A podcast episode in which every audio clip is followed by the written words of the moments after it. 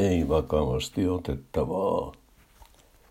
Suomessa on yksi vakavasti otettava aikakauslehti, nimittäin Suomen Kuvalehti.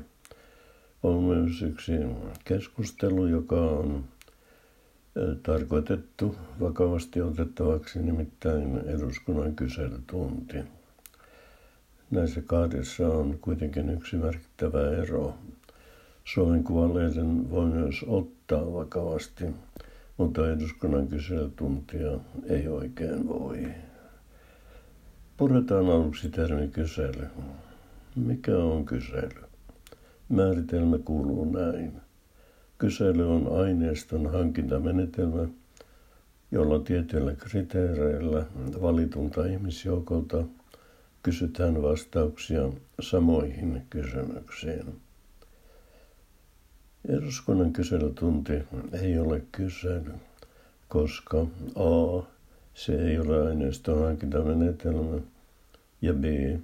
Sitä ei ole osoitettu tarkoin valitulle ihmisjoukolle. Hallituksen kokoonpano riippuu muun muassa puolueiden voimasuhteista ja kenen on kulloinkin vuoro nousta ministeriksi. Ne eivät ole kriteereitä siinä mielessä kuin, kuin esimerkiksi ikä ja koulutustaso. Se pitää kyllä paikkansa, että kyselytunnilla kysytään vastauksia samoihin kysymyksiin tai oikeastaan vain yhteen samaan kysymykseen, joka on kaksiosainen. Yksi, onko hallitus tietoinen ja kaksi, mitä hallitus aikoo tehdä. Kohtaan yksi vastaus on kyllä, hallitus on tietoinen.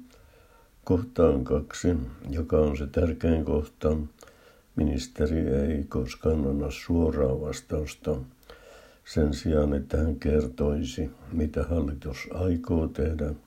Hän kertaa, mitä kaikkea hallitus on jo tehnyt ja se on tehnyt paljon. Yleinen piirre eduskunnan kyselytunneille on se, että kansanedustajan kysymyksestä ei ota selvää erkkikään. Minun korvissani eräs niin sanottu kysymys kuulosti tältä.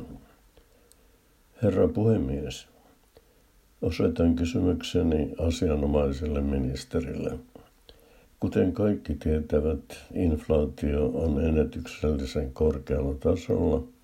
Esimerkiksi kahvi on pimpeli pom ja bensa on heissuli vei.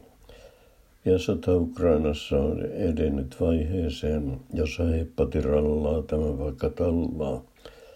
Ja Suomi antaa sinne vain nallipyssyä ja varsijousia. Ja entä sitten tämä apinarokko? Ei voi tulla muuhun tulokseen kuin, että jala jallan, jala jala, vei, vei, vei. No nyt jo se kysymys, huusi puhemies tähän väliin. Kysyn, onko hallitus tietoinen ja mitä se aikoo tehdä.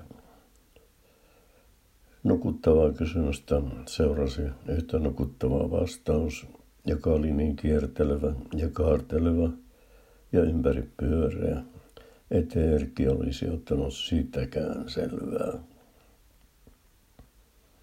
Tämä on palkkina, joten sitäkään ei kannata ottaa vakavasti.